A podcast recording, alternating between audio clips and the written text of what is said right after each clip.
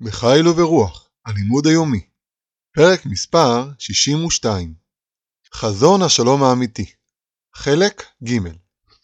הדרך לשלום, ריבונות ישראל בארצם. המשך.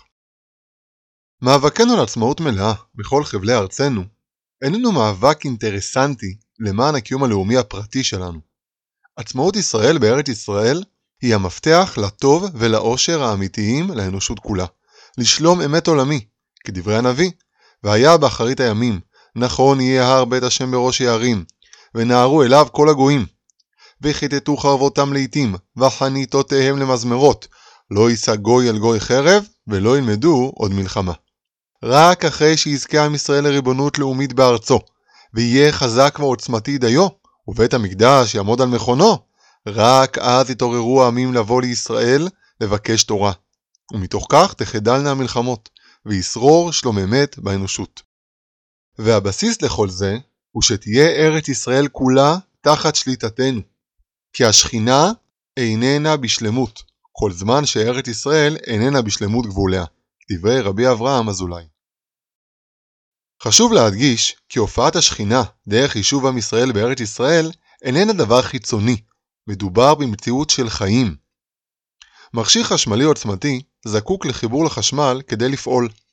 את התקע של המכשיר אי אפשר לנעוץ בחור סתמי בקיר.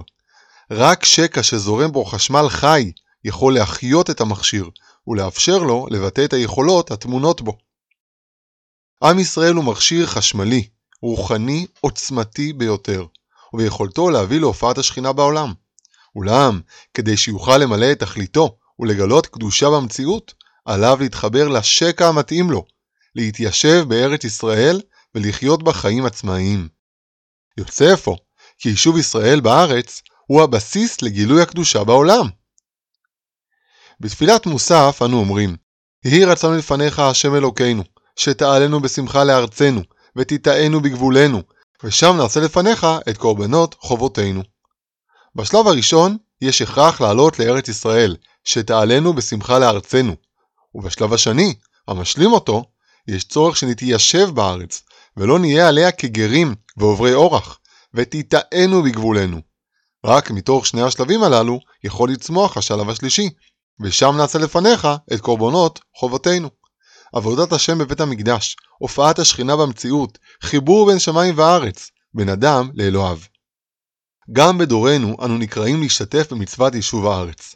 להגביר את העלייה ארצה שתעלנו בשמחה לארצנו, לחזק את ישיבתנו בכל חבלי ארצנו ותתאנו בגבולנו, ומתוך כך להתקדם לשלב הבא של עבודת המקדש, ושם נעשה לפניך את קורבנות חובותינו. מצוות יישוב הארץ אינה מצטמצמת רק לבניינה החומרי של הארץ.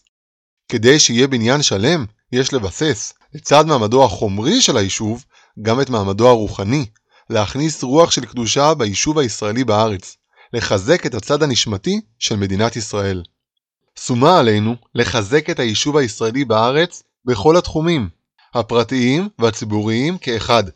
דרך זו היא שתובילנו בסופו של דבר לגאולה השלמה. אושרה של האנושות כולה יבוא רק כאשר נגיע אנו אל המנוחה ולנחלה. בגאולתנו השלמה נעוץ אפוא הטוב האמיתי המוחלט למין האנושי ולעולם כולו.